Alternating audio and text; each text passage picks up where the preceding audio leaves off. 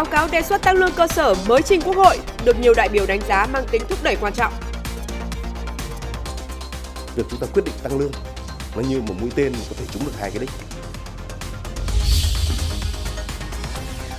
Thời trang số, xanh hóa dệt may, ngành dệt may thay đổi hướng tới phát triển bền vững. Doanh nghiệp thua thiệt, các nhà đầu cơ thì hưởng lợi. Châu Âu tiến hành điều tra thị trường phái sinh khí đốt.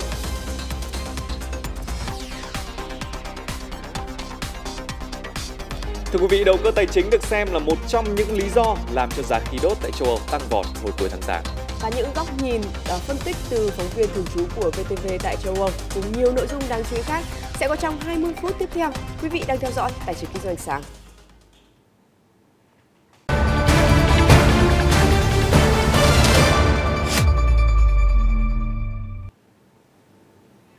Mở đầu một tuần mới của bản tin Tài Chính Kinh Doanh, hãy cùng nhìn lại những diễn biến đáng chú ý của thị trường tài chính toàn cầu trong tuần vừa qua.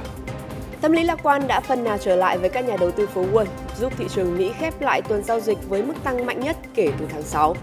Phiên cuối tuần thì chứng kiến chỉ số công nghiệp Dow Jones bật tăng hơn 700 điểm. Tính trong cả tuần thì các chỉ số chính thì đều đồng loạt tăng khoảng 5%, bất chấp những diễn biến trái chiều ở một số phiên. Theo các chuyên gia thì nhìn chung đây là sự điều chỉnh của thị trường sau giai đoạn bán tháo mạnh trước đó. Bên cạnh mùa báo cáo kinh doanh quý 3 thì giới đầu tư cũng được xem là đang chờ đợi tín hiệu Cục Dự trữ Liên bang Mỹ Fed có thể tăng lãi suất chậm lại trong thời gian tới. Có nhiều công ty đã thể hiện sự lạc quan về khả năng phục hồi nhờ nhu cầu tiêu dùng vẫn mạnh mẽ. Đây là điều tốt cho thị trường.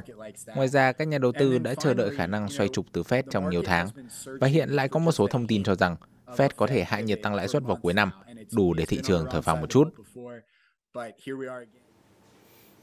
Và tiếp đà từ tuần trước, phố Wall sẽ hướng đến tuần này với nhiều kỳ vọng khi mà các doanh nghiệp lớn tiếp tục công bố báo cáo kết quả kinh doanh quý 3. Mà tâm điểm chú ý sẽ là 5 ông lớn công nghệ lớn nhất nước Mỹ, gồm có Apple, Microsoft, Amazon, Alphabet và Meta. Và không chỉ những cái tên của những ông lớn này đâu, mà một loạt những tập đoàn công nghệ khác cũng sẽ tung ra báo cáo kinh doanh của mình. Mọi thứ sẽ đặc biệt nóng trong 3 phiên giữa tuần từ ngày 25 đến 27 tháng 10. Ước tính rằng là các cổ phiếu sẽ báo cáo trong 3 phiên này chiếm ít nhất 25% vốn hóa trong rổ chỉ số S&P 500. Tuy nhiên năm nay thì khó có thể được coi là một năm vui với cổ phiếu công nghệ Mỹ khi mà các ông lớn đều đồng loạt lao dốc kể từ đầu năm. Apple đã mất gần 20%, Amazon 30% và đặc biệt là Meta mất tới hơn 60% giá trị vốn hóa. Và những điều này khiến cho kỳ báo cáo quý 3 càng trở nên khó lường trong bối cảnh là các thách thức từ tình hình chung của nền kinh tế cũng được dự báo sẽ ảnh hưởng không nhỏ đến doanh thu của giới công nghệ trong giai đoạn cuối năm. Và hồi tháng 9 thì Bloomberg từng đưa ra thông tin CEO Mark Zuckerberg của Meta đã công bố kế hoạch tạm dừng tuyển dụng và cắt giảm chi phí khi mà nền kinh tế có dấu hiệu chững lại. Meta, Amazon hay Google thì cũng đều đã cắt bỏ một số dự án không có hiệu quả để tiết kiệm chi phí vận hành. Tình hình lạm phát thì cũng được dự báo tác động tới doanh thu của các hãng thương mại điện tử trong dịp cuối năm, trong khi những hãng bán thiết bị phần cứng như là Apple sẽ có thể phải nâng giá bán ở nước ngoài trước tình hình đồng bạc xanh tăng giá. Thị trường vàng đen cũng được dự báo bước vào tuần mới với những diễn biến khó lường sau đà đi lên của tuần trước. Phiên cuối tuần giá dầu Brent đã vượt ngưỡng 93 đô la Mỹ một thùng, tăng khoảng 2% so với đầu tuần, trong khi dầu WTI cũng tăng khoảng 0,5%. Giá dầu đã đi lên trở lại giữa những lo ngại nguồn cung thắt chặt trong bối cảnh quyết định cắt giảm sản lượng của nhóm OPEC cộng sẽ có hiệu lực vào tháng sau, cũng như việc Mỹ phát đi tín hiệu có thể mua bổ sung vào kho dự trữ dầu chiến lược vào cuối năm. Và năng lượng cũng chính là chủ đề chính tại Hội nghị Thượng đỉnh EU ở Bruxelles hồi tuần trước, mà trong đó thì một vấn đề được các nhà lãnh đạo châu Âu quan tâm là thị trường phái sinh năng lượng.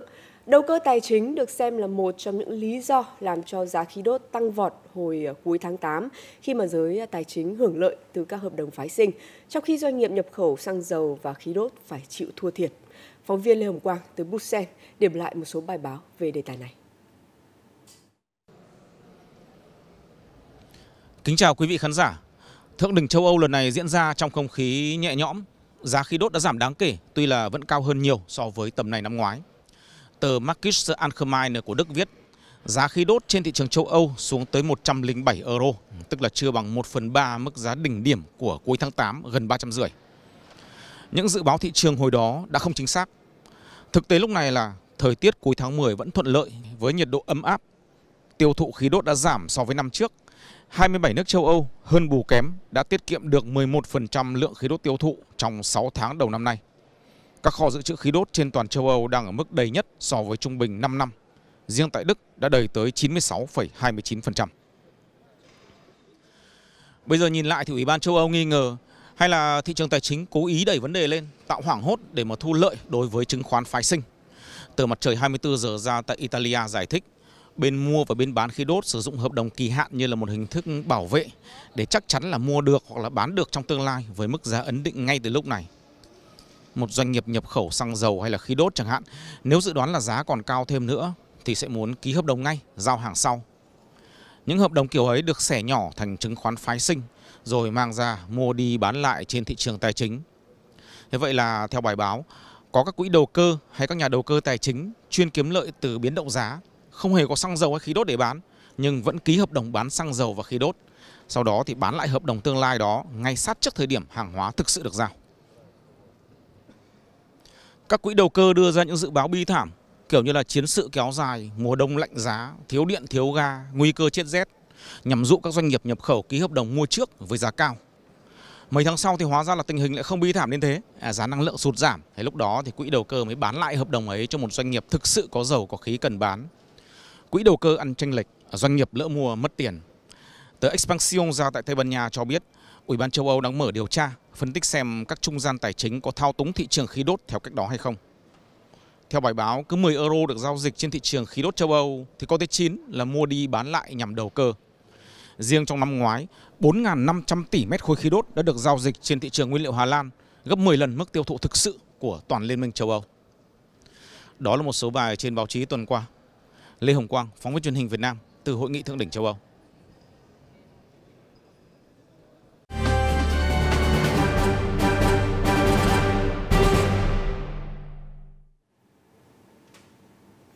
Thưa quý vị, tại kỳ họp Quốc hội đang diễn ra, thưa ủy quyền của Thủ tướng Chính phủ, Bộ trưởng Bộ Tài chính Hồ Đức Phước đã trình bày báo cáo về việc điều chỉnh tăng lương cơ sở từ mức 1,49 triệu đồng lên mức 1,8 triệu đồng một tháng.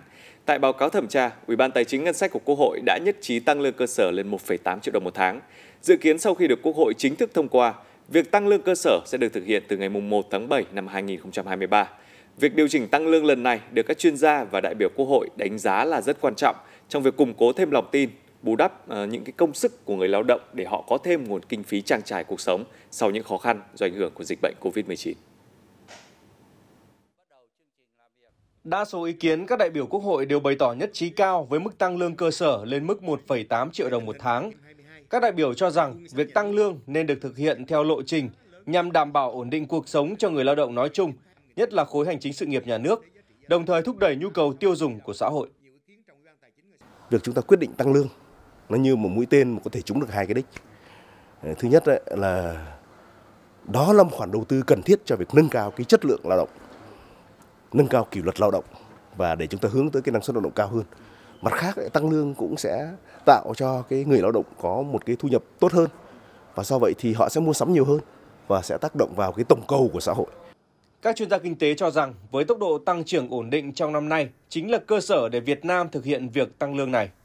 Năm nay tốc độ tăng trưởng kinh tế của chúng ta có thể đạt dao động quanh 8%. Thì như vậy đây cũng chính là một cái điều kiện vật chất để chúng ta có thể tăng lương. Cái thứ hai nữa là chúng ta thấy là chúng ta đã dự báo được diễn biến tình hình và chúng ta đã chủ động đi trước. Nó vừa phù hợp với cái nguồn lực của đất nước, nó vừa phù hợp với cái bối cảnh của nền kinh tế. Cái tăng lương ở mức 2% thì nó có tăng lên của ngân sách. Nhưng mà trong cái bối cảnh cân đối ngân sách hiện tại thì ở cái mức đó tôi cho rằng là có thể sẽ là cái mức có thể cân đối được. Nó không quá áp lực với lại ngân sách. Trong bối cảnh chúng ta vẫn đang phải dành ưu tiên ngân sách cho các cái đầu tư phát triển, trong lĩnh vực là đầu tư cho các cái chương trình phục hồi cũng như là hỗ trợ cho các cái doanh nghiệp và người dân. Dự kiến sau khi được Quốc hội thông qua, cùng với việc tăng lương cơ sở thì từ ngày 1 tháng 7 năm 2023, Chính phủ sẽ điều chỉnh tăng chi lương hưu, trợ cấp bảo hiểm xã hội những đối tượng do ngân sách nhà nước đảm bảo, hỗ trợ thêm đối tượng với đối tượng nghỉ hưu trước năm 1995, đồng thời tăng chi trợ cấp ưu đãi cho người có công và tăng chi các chính sách an sinh xã hội. Theo Tổng cục Hải quan, tính đến hết nửa đầu tháng 10, Việt Nam đã xuất siêu 7,24 tỷ đô la Mỹ. Đây là một trong những mức xuất siêu kỷ lục được ghi nhận tại một thời điểm trong năm. Một số nhóm hàng xuất khẩu tăng mạnh như máy móc, thiết bị, dụng cụ và phụ tùng, hàng dệt may, máy vi tính, sản phẩm điện tử và linh kiện, giày dép. Hàng hóa sang các thị trường xuất khẩu lớn nhất của Việt Nam đều tăng. Lớn nhất là Mỹ, Hàn Quốc, Nhật Bản. Một tín hiệu tích cực nữa là tốc độ tăng xuất khẩu của các doanh nghiệp có vốn hoàn toàn trong nước đã gần bằng các doanh nghiệp có vốn đầu tư trực tiếp nước ngoài FDI. Còn trong 9 tháng đầu năm 2022 thì kim ngạch xuất khẩu hàng dệt may của Việt Nam khá tích cực, đạt 35,3 tỷ đô la Mỹ, tăng hơn 21% so với cùng kỳ. Tuy nhiên dự báo trong quý tư năm nay và năm 2023 thì ngành dệt may sẽ gặp những khó khăn nhất định khi mà nhu cầu chi tiêu giảm tại các thị trường như là Hoa Kỳ và EU. Vậy ngành dệt may thì cần có giải pháp gì để ứng phó? Hội nghị khoa học toàn quốc về dệt may da giày lần thứ 3 vừa được tổ chức mới đây đã đưa ra nhiều giải pháp cụ thể. Thưa quý vị, chiếm từ 12 đến 16% tổng kim ngạch xuất khẩu của cả nước, ngành dệt may được xem là một ngành xuất khẩu chủ lực của Việt Nam.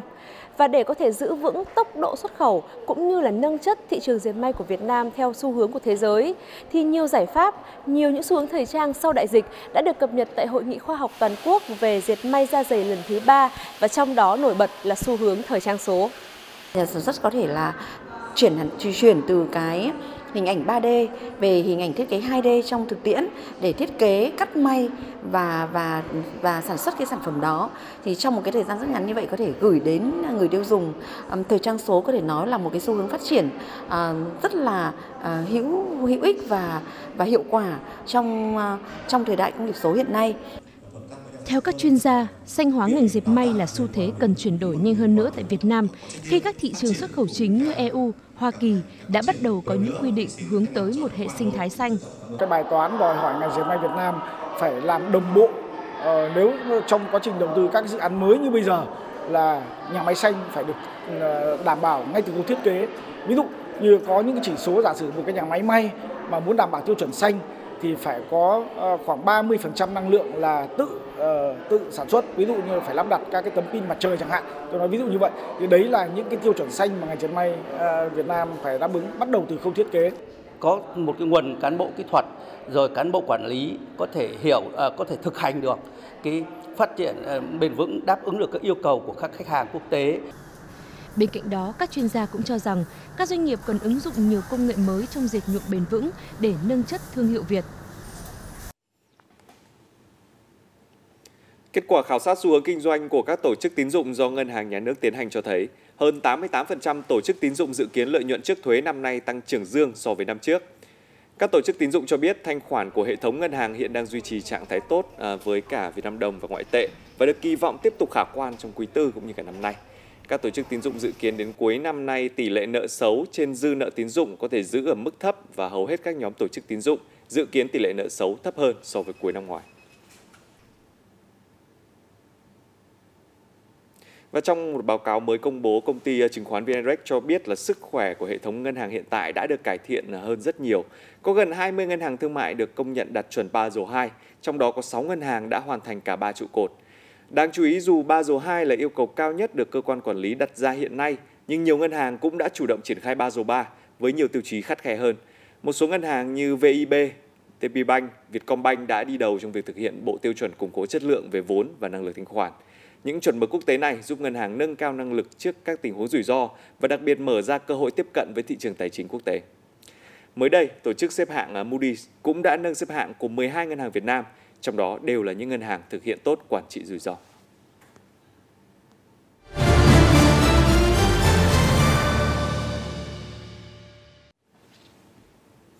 Xin được kính chào quý vị đầu tư. Kết thúc tuần giao dịch vừa qua thì chỉ số VN Index giảm gần 4% so với cuối tuần giao dịch trước đó, về mức là 1019,82 điểm. Còn HNX Index tương tự giảm khoảng 4,6%, kết thúc tuần với 217,41 điểm. Tuần qua thì cổ phiếu VNM giữ vai trò là trụ cột của chỉ số khi mà dẫn đầu nhóm kéo tăng với 1,6 điểm, xếp ngay sau là SAB của Sabeco, một cổ phiếu đồ uống khác với 0,8 điểm. Theo đánh giá của công ty chứng khoán TPS về bối cảnh thị trường hiện nay, báo cáo cho rằng chứng khoán Việt Nam vẫn đang có cơ hội phát triển một cách mạnh mẽ trong dài hạn. Tính trong suốt chiều dài 22 năm, dù có lúc thăng, có lúc trầm, nhưng mà thị trường chứng khoán Việt Nam vẫn phát triển theo chiều hướng đi lên, cùng mức sinh lợi khá hấp dẫn. Thị trường chứng khoán Việt Nam đã trải qua nhiều năm đạt được mức sinh lợi cao và tính trung bình toàn giai đoạn thì mức sinh lợi của VN Index đạt khoảng gần 20% một năm, cao hơn rất nhiều so với lãi suất huy động bình quân của giai đoạn này là khoảng 6,7% một năm. So với nhiều quốc gia trong khu vực, chứng khoán Việt Nam vẫn còn khá trẻ với quy mô vốn hóa thị trường so với GDP còn thấp. Nếu xét về tỷ trọng vốn hóa thị trường trong GDP, chỉ số này của Việt Nam năm 2020 chỉ mới đạt 54,2%, trong khi đó Nhật Bản là 133%, Malaysia 129,5% và Singapore là 189%. Nếu xét về định giá, thị trường chứng khoán đang ở vùng giá hấp dẫn cho đầu tư dài hạn.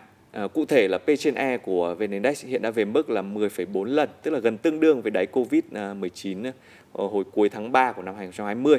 Tuy nhiên, với bối cảnh hiện tại thì ngoài vấn đề đắt rẻ, theo chứng khoán DSC, một chỉ số nhà đầu tư cũng cần quan tâm, đó là dòng tiền trong doanh nghiệp, P/CF, tỷ số giá chia cho dòng tiền. Theo báo cáo thì các chu kỳ trước cho thấy nhiều doanh nghiệp có tài sản lớn vẫn có lợi nhuận kế toán nhưng mà cũng đã gặp khó khăn. Do đó trong bối cảnh thế giới có nhiều thay đổi này thì P/CF là yếu tố quyết định. Còn nếu xét về định giá thì có rất nhiều cổ phiếu rẻ. Đặc biệt hiện cũng có nhiều doanh nghiệp có dòng tiền tốt, tiền mặt tốt chọn cách mua lại cổ phiếu của họ. Điều này không chỉ hỗ trợ cho giá cổ phiếu mà còn là tín hiệu tích cực, báo hiệu doanh nghiệp vẫn sống khỏe. Bởi chính doanh nghiệp là người hơn ai hết hiểu rõ định giá và sức khỏe tài chính của mình. Ngoài ra nhà đầu tư cũng nên ưu tiên các mã cổ phiếu vốn hóa và thanh khoản vừa phải hiện nay để đầu tư. Và để được cập nhật các góc nhìn phân tích thông tin từ các chuyên gia uy tín trên thị trường chứng khoán thì ngoài hệ thống bản tin Tài chính Kinh doanh của VTV Money thì quý vị đừng quên các chương trình trên các nền tảng số là Khớp lệnh và Bí mật đồng tiền phát sóng vào lúc 11h20 từ thứ 2 đến thứ 6 trên ứng dụng VTV Go, Facebook VTV Money và YouTube VTV24. Và đến đây thì bản tin sáng xin được khép lại. Xin được cảm ơn sự quan tâm theo dõi của quý vị khán giả.